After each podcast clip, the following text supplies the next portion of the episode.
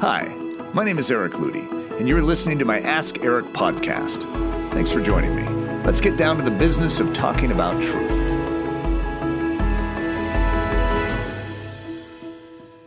Question Eric, what books most shaped your life?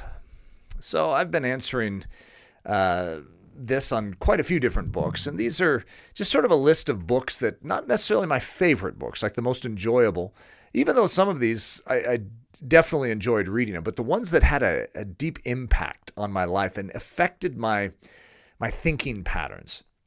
This one is a book by A.W. Tozer, and it's called The Divine Conquest. I think there's a new rendition of it today that's called God's Pursuit of Man. But back in the day when I read it, it was called The Divine Conquest. And sort of a fascinating story behind this. Uh, I was.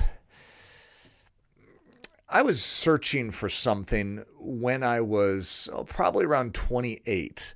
I, I'd been a Christian, a strong Christian, for close to 10 years, and you know was living as radical as I knew to live but I recognized that I esteemed a version of Christianity that I didn't know how to implement. And I don't know how many of you have probably felt that. In other words, I esteem purity, but how do I actually live it out?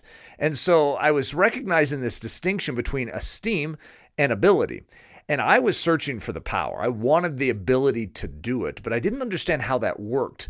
And part of my challenge had to do with just the barnacles of the version of Christianity that I had sort of come out of and had been around. It was a real defeated version.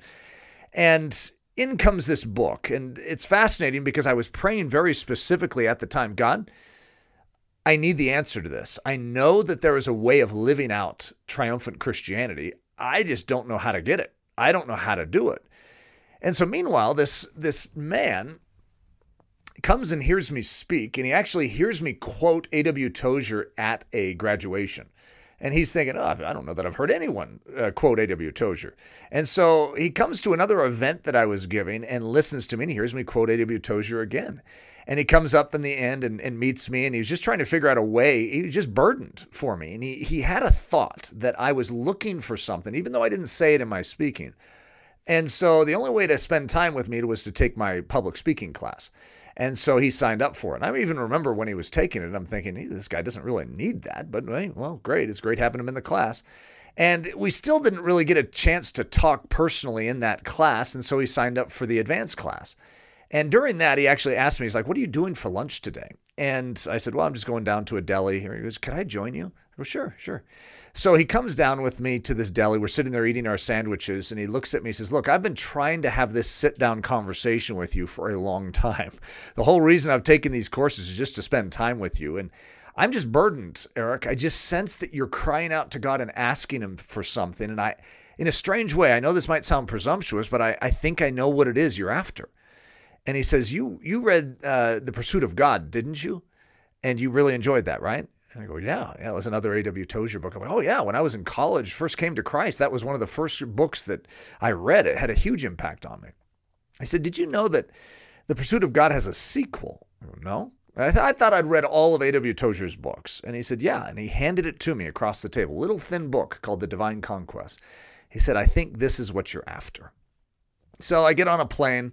Uh, the next day, I was traveling to speak at a Bible college up in Missoula, Montana and it was just a short, uh, you know, flight and small aircraft. And I have my little book, and uh, I open it up and start reading it. And I tell you what, I read it in that one hour, and that one hour was very significant in my life because A.W. Tozer was talking about something that I don't know if I could have heard it from anyone else because he was talking about the Holy Spirit. And at the time, I had seen so many abuses of the Holy Spirit that I was really struggling uh, with having a normal conversation about it because I felt like you had to be somewhat loony to be able to talk about it. And when A.W. Tozer starts talking about it, saying his life was changed when he was filled with the Holy Spirit, and that his life began to work, not just in thought, but now in deed, and he could actually do the work of Christianity. Oh, my heart was on fire. And so that little book, The Divine Conquest, which I think for many of you, if you search for it, you want to search for The Pursuit of Man or God's Pursuit of Man by A.W. Tozer. I mean, it's a doozy, and it's had a significant impact on me and many of the uh, other leaders here at Ellerslie. And so it's a it's a high recommendation. I would encourage everyone to get a chance to read that book.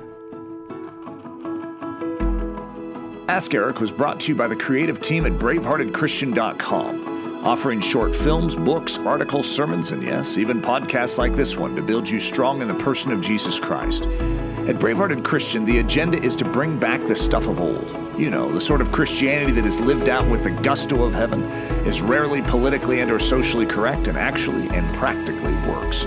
Visit braveheartedchristian.com or ericludy.com to learn more about yours truly, the loudmouth behind the microphone. If you would like to submit a question for me to consider on this podcast, please feel free to do so from our podcast homepage. Until next time, rock a sock.